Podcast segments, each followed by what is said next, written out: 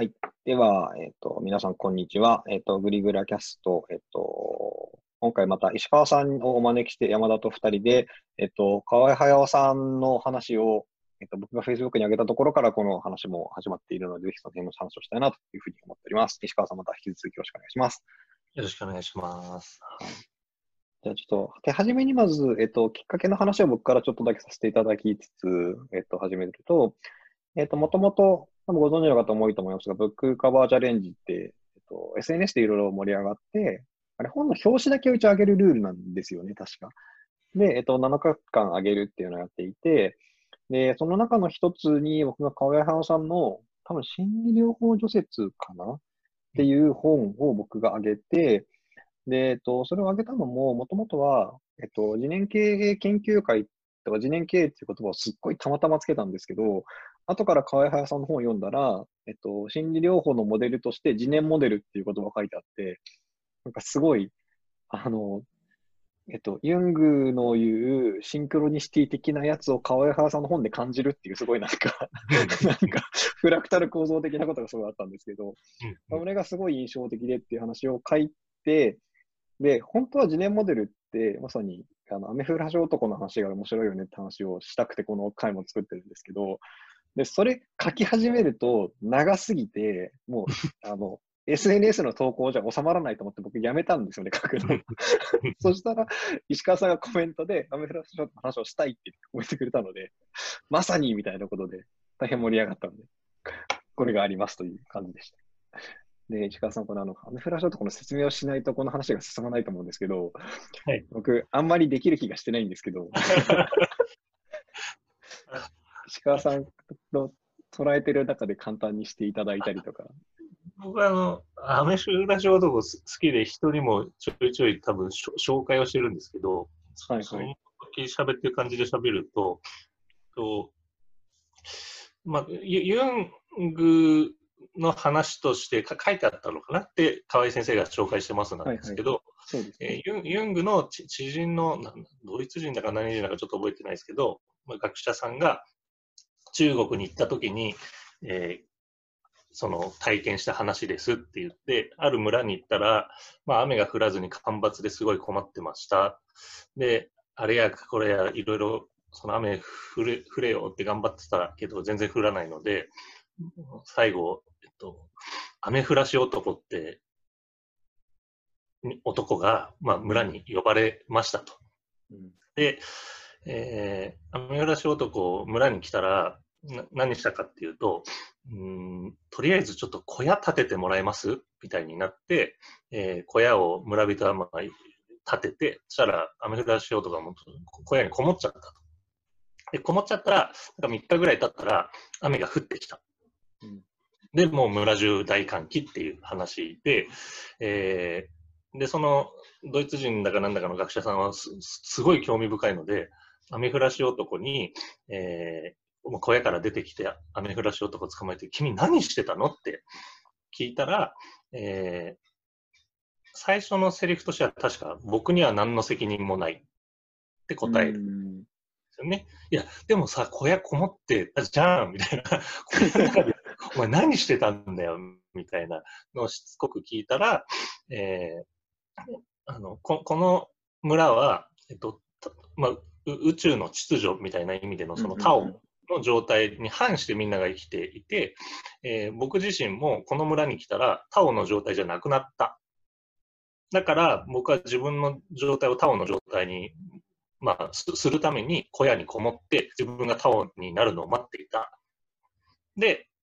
全ナチュラリーって、その英語で言うとそう、中国語だとなんだかわかんないですけど、したら、まあ、全ナチュラリーすると自然に、雨が降ってきた。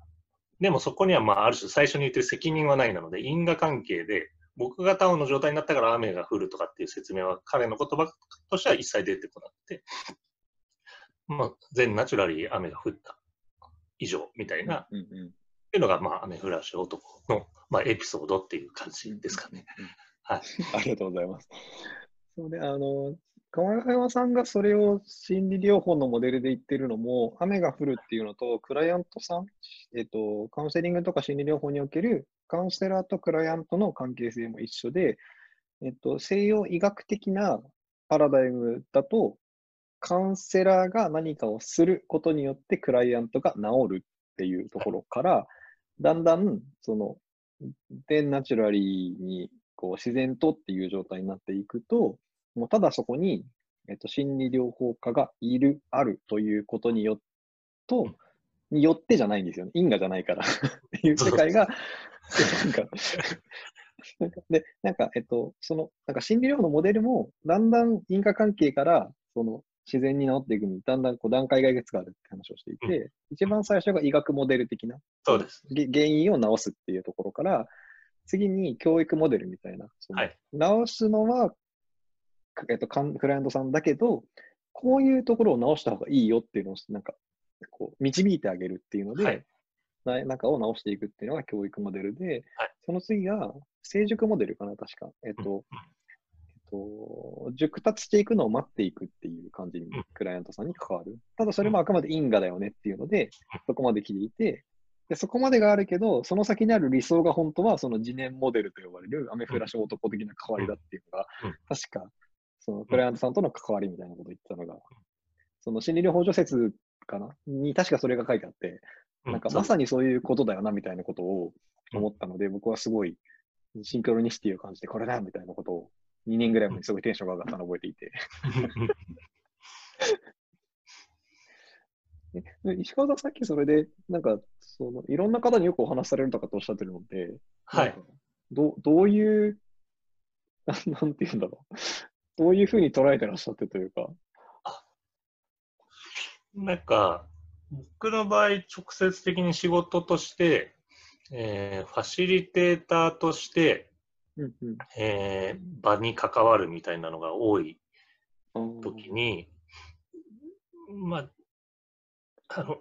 理想、努めるべく意識の方向としては、雨降らし男としてその場にいたいんですよね。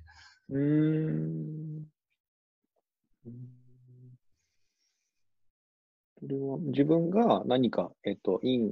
因果というか場とかそこの空間に影響を及ぼすっていう意識ではなく、ただそこにタオの状態に自分がなっていくっていうこと？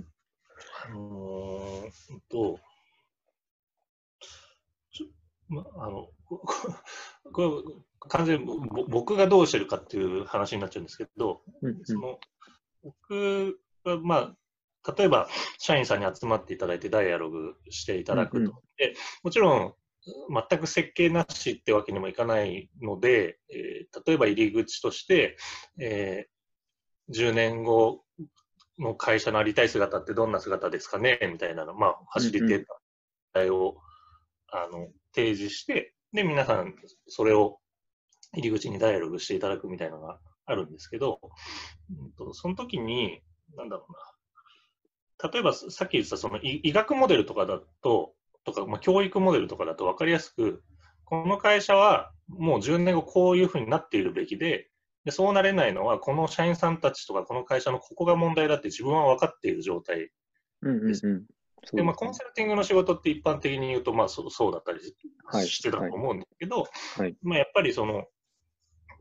やりたいことはそういうことじゃないみたいなのがあった時に、ファシリテーターとしてその場にいますなんですけど、もちろん自分の意識もあるんですよ。ここは問題だなとか、こういう方向に行ってほしいなみたいなのも、自分として持ってるのはあるんですけど、それはそれとしつつ、このご縁でこの場で、じゃあ10人なら10人でダイアログしている場から立ち現れてくるものを、完全に信頼するというか、コントロールしようとしないというか、っていう感じで自分自身がいられるかどうかみたいなことがすごい自分にとっては大事で、それが比喩的に言うと雨降らし男っていうのは自分の中ですごい持ちやすくて、結構ね、じゃあ自分の意見を言わなくなるっていうこととイコールなのかっていうと、難しいんですけど、そうでもないんですよね。そうですよ。そんな気がしました。そうですね。実際問題として、今日これ自分の感覚ですよ。自分の感覚、今日はすげえ超ニュートラルな、本当に、それこそタオの状態でいられたわ、いいファシリテーションできたわみたいに思うときに、すごい喋ってるケースもあるんですよ。あ、そうなんですね。あるんです。こうでこうでこうじゃないですか。で皆さんこうしたいと思ってますよねみたいな。こう絶対こっちだと思うんですけどぐらいの感じで、言ってる時もあるし、なんか ほぼ一言も喋れなかったなっていう感じで、いやー今日はいいダイアログだったわみたいな時もあって、そのなんかそうですね。そこのレベルでどっちがいいって決まるわけじゃないみたいな感じは自分としては思ってますね。なるほど。いや、なんかそうですよね。なるほどな。なんかその、僕も前に外からお仕事でお手伝いさせていただいてた時とかに、そのある会社の経営会議一緒に入らせてもらった時に、なんか、何回か入らせてもらったんですけど、アドバイザーか顧問か社外取りか忘れましたけど、外部ですごい、結構そのご経験のある経営者の方がいらしたときに、なんかその方が、そのすごい経営メンバーに辛辣なことを言ったりとかするんですけど、それが、本当その方すごかったんですけど、なんか、根底に良くしたいとか愛を持って言っているので、経営陣に、いやなんかあなた今できてないですよねとか言ってるんですけど、そこから言われた側の自己開示がちゃんと始まるんですよ。なんか、いやでもそれはそれは、本当はこう思っていてとか、自分でもここはダメだと思っていてとかっていうのをちゃんとやってて、議事録見たら多分めっちゃ辛辣なんですけど、でもちゃんと受け止め、こう、しかも、経営陣もすごい優秀な人たちなんですけど、ついなんかロジカルにやり取りしてたのが、いやなんかでも本当はこう思っててさ、みたいな話がちゃんと始まったっていうのを目の当たりにしたことがあって、やっぱコンテンツの話と伝わることってやっぱ一緒じゃないんだっていうのをすごい、逆に言うと僕結構そこへこんだんですけど、僕なんか一応外の人たちいるのに、なんか、本当は俺もうちょっとそういうことできなきゃいけなかったなって思って結構へこんだんですけど。いやーでもそれはこの人がその思いを持って言うからだなってすごい感じたことがあったので、多分その何を言うかとかではない、なんかその場とか相手への影響力ってすごいあるんだなって思ったことがあったので、なんかファシリテーションのなんかアメフラシ男への近づきっぷりと喋ってる量が違うっていうのを聞いてすごいそれを思い出しました。言われて思いましたけど、僕やっぱお師匠さんたちがファシリテーションしてる場を体験してるのも大きいなあ。そうなんですか。実際にその、いわゆる、ファシリテーターと言われるような関わり方でその やってたんですよね、お師匠さんたちが。一個はこれは実際その場にいたわけじゃなくて、聞いた話なんですけど、上場企業の支援に入ってて、部長さん10人ぐらい集まって、なんか会社の問題について話し合おうみたいな場やって、車座になって1時間ダイアログしますみたいな時に、一言も誰も喋れなかったんですって。で、師匠何してたかっていうと、1時間ずっと座ってたんですって。黙って、一緒に。シーンって1時間。もう絶対僕耐えられないと思って、動揺しちゃって。でもなんか1時間経ったぐらいで、ちょっと一回休憩しましょうかみたいに、なんか師匠から切り出したみたいなんですけど、その休憩時間すごいみんなザワザワしたらしくて。俺たちさ、部長が10人集まってさ、ガン首揃えて一言も喋れないって、どういうことよ俺たちみたいになったらしいんですよ。とかもそれに近い状態はその一緒に場にいて見たこともあったし、聞いてもこの人ならやりかねないと思う一方でお師匠さんがすごい当時の僕の知識からするとそんな介入しちゃっていいのみたいな、ファシリテーターってフラットであるべきなんじゃないのみたいなのからするとすごい介入してるみたいなケースとかも見ていて。でもそれこそ今思えば超場として成り立ってるんですけど、うんうん、そのレベルの話じゃねえんだなみたいなのを、まあ、なんか体験的に見させてもらってたなーっていうのもありますね。なるほど。なるほど。なんかそう、それってやっぱりなんか今目にしてるのが大事だなって思いましたっていう言葉がすごい印象的で、なんかそのエピソードで知ってたんじゃなくて、自分がそこでそのお師匠さんの姿を見たというか体感したっていうこと自体がやっぱり大事だったんですか、うん、それって、うんうん、だなと思いますね。ああ、なるほどな。なんかで、かつも河合隼さんの本とか読んでた延長で、その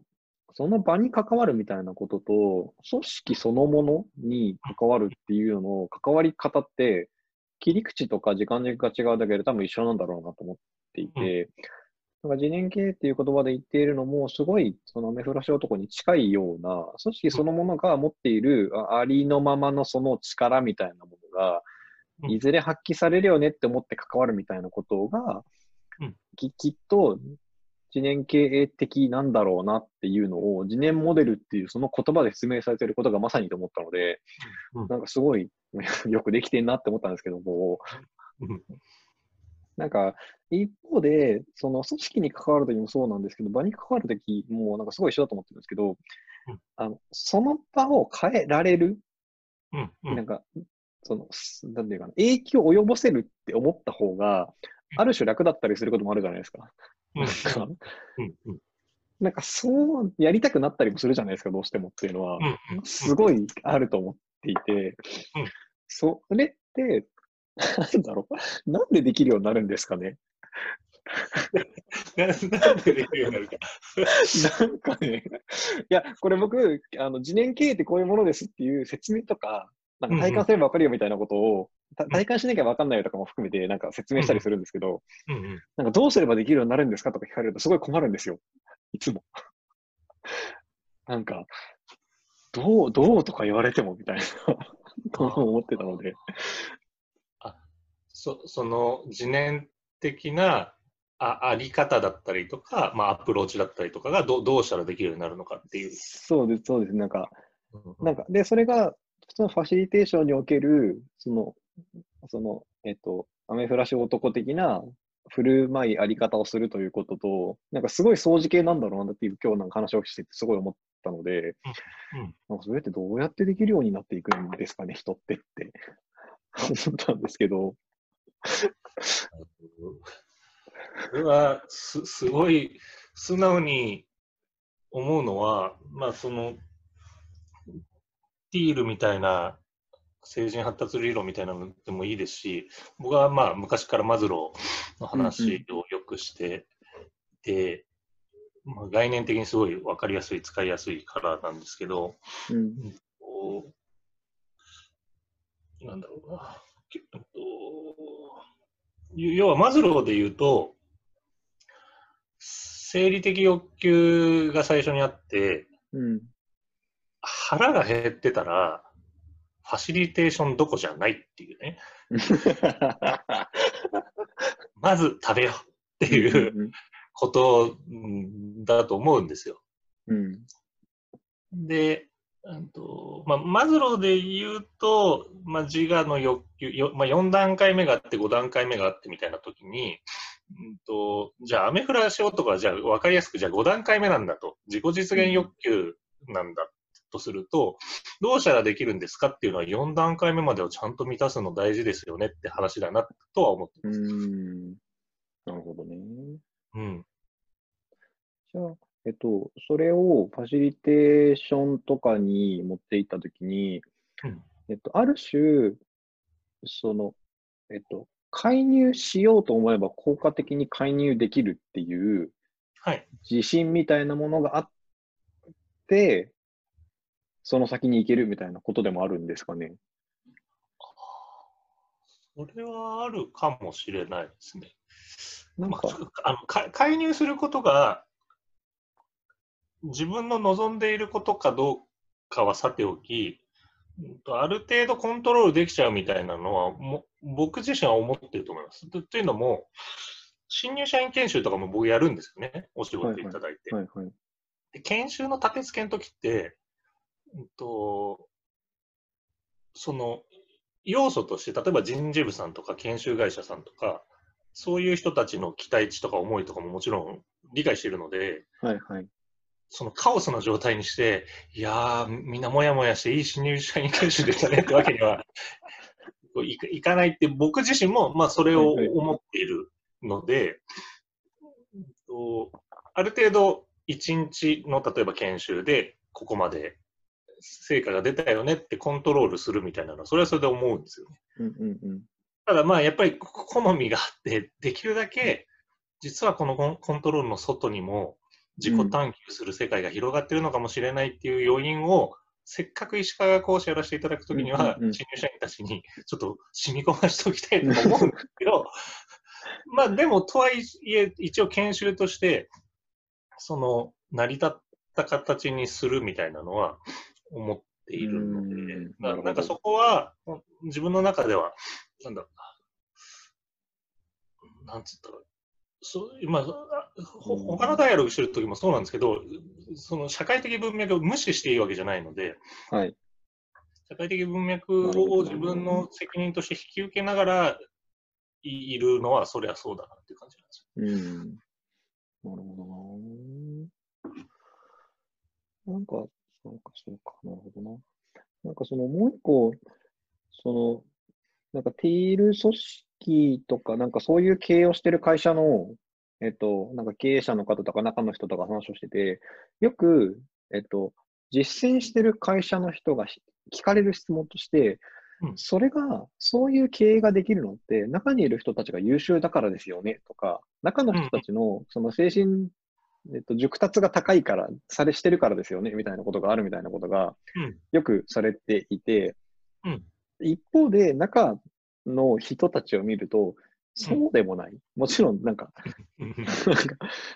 普通だと思ってやってるみたいなことが結構多かったりするので、なんかシステムとしてそれが成り立っているみたいなことと、中にいる人一人一人がすごくそれが何らかのなんかパラメーターというかが高いみたいなことは必ずしも一緒じゃなかったりするなっていうのを思っている一方で、やっぱり研修の場とかファシリテーションダイアログの場とかで石川さんが、そういうあり方振る舞いができるという人がいることはおそらく必要なんだなって、多分そういう方が誰もいなかったら実現しないんだよなっていうのはなんかどっちもあるので、誰かはそういう雨降らし男的な関わりをちゃんと場とか組織にできているっていうことは必要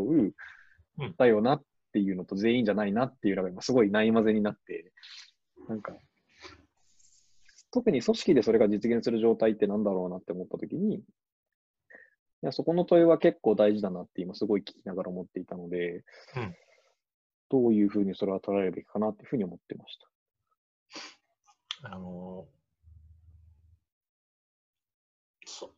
組織、まあ、僕ら組織っていう時って、まあ、その対象がほとんど会社組織だと思うんです。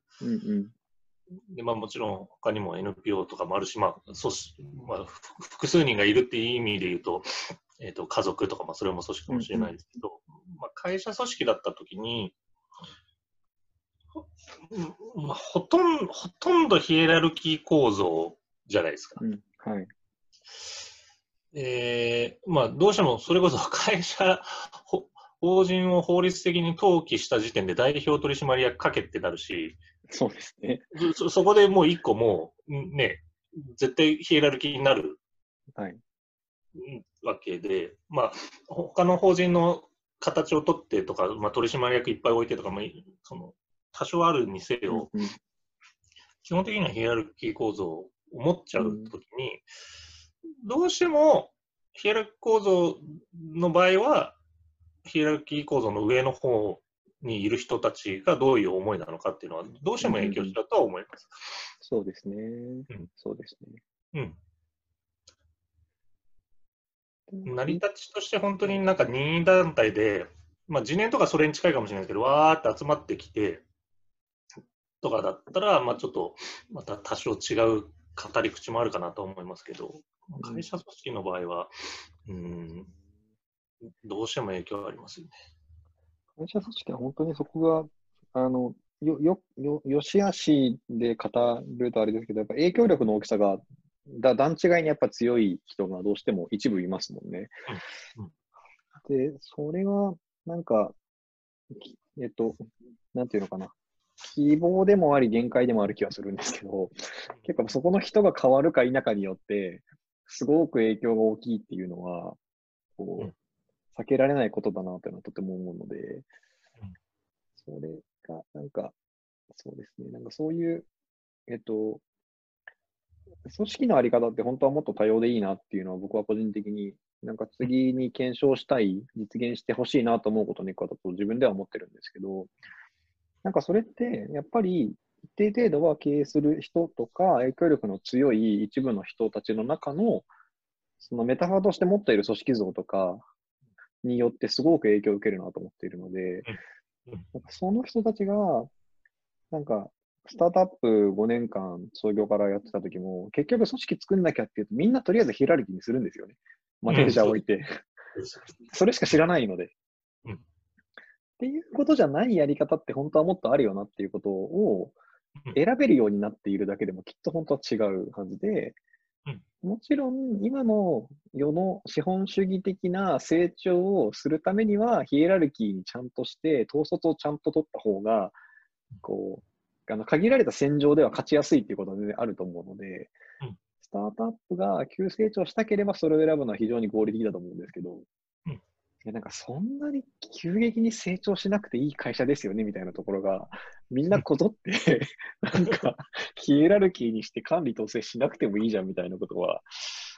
もうちょっとみんななんか選べるようになろうよみたいなことはできたらいいなっていうのは個人的にはすごい思うところではあります。やっぱりそれは創業メンバーたちの、まあ、思いみたいなのはなんだろうな、どうしたって影響しますよね。なんかそのスピード感みたいなのを楽しみたいんだったら、やっぱなんこのトロットロした乗り物っていうのは耐えられないだろうし、そうですね、あんまりスピードを求めてないんだよなみたいな、すごい内装がラグジュアリーな車でゆっくりドライブで全然良くてみたいな感覚であれば、まあ、それはそれだろうしっていう。そうですね。そう、まさにその乗車している時間を楽しみたいのか、早くあそこまで行きたいために車に乗るのかで全然違いますもんね。違いますよね。でなんかそこすら本当は選んだ上で、次年経営研究会という団体は乗ってる時間をいかに心地よくするかの方が大事だと思ってるので、スピード出ないなって思うところも若干あったりはするんですけど、無理やりスピード出すのはなんかそこでやらなくてもいいかなってどっかで僕は思っているので、なんかその距離感では乗車体験が良くなることの方が大事だと思ってるので、いいなと思ってるのと、まあいい、そうだな、まあなんか逆にでもいつまでにこれをやろうとか、本当にこれを実現しようとか、あと、その社会にこれが本当に実現してほしい、なるべく早くっていうのをやろうとしたときには、その乗車体験だけを追求すると多分ダメだなっていうふうには思うので、それをどう、なんか両立というか、どの塩梅で捉えるか自体が、ちゃんと、自己認識できているっていうのがすごく大事なんだろうなっていうふうには思って。ますね、そこは。そうで、あとなんか一個お話聞いててすごい思ったのは、組織、人に先天的な能力と後天的な能力があるように、なんか組織にもなんか生まれ持っちゃって変えられないものってありますよねってすごい思っていて、わかる気がします。なんか創業者がどんな思いで作ったかとかって。それはもはや史実として残っちゃうので変えられないじゃないですか。後から変わることはできても、なんか、なぜ創業したか、創業当時どんな意思決定をしたかっていうのって、もはやなんか先天的なものみたいなぐらい変えられないので、なんか、すべては変えられるっていうのも、なんか、変えられないこともないけど、ほぼ変えられないものもいくつかあるよねっていうのは、なんか、逆にちゃんと認識した方がいいなという気はしていて、組織の本能みたいなことってなかなか変わらないと思うので、なんだったら違う組織にしようよとかいう方が本当は良かったりするとか含め、なんかその切り分けするってすごい大事だなっていうふうになんか最近思っていたので、まあ、なんか伺ってて話を勝手に思いました。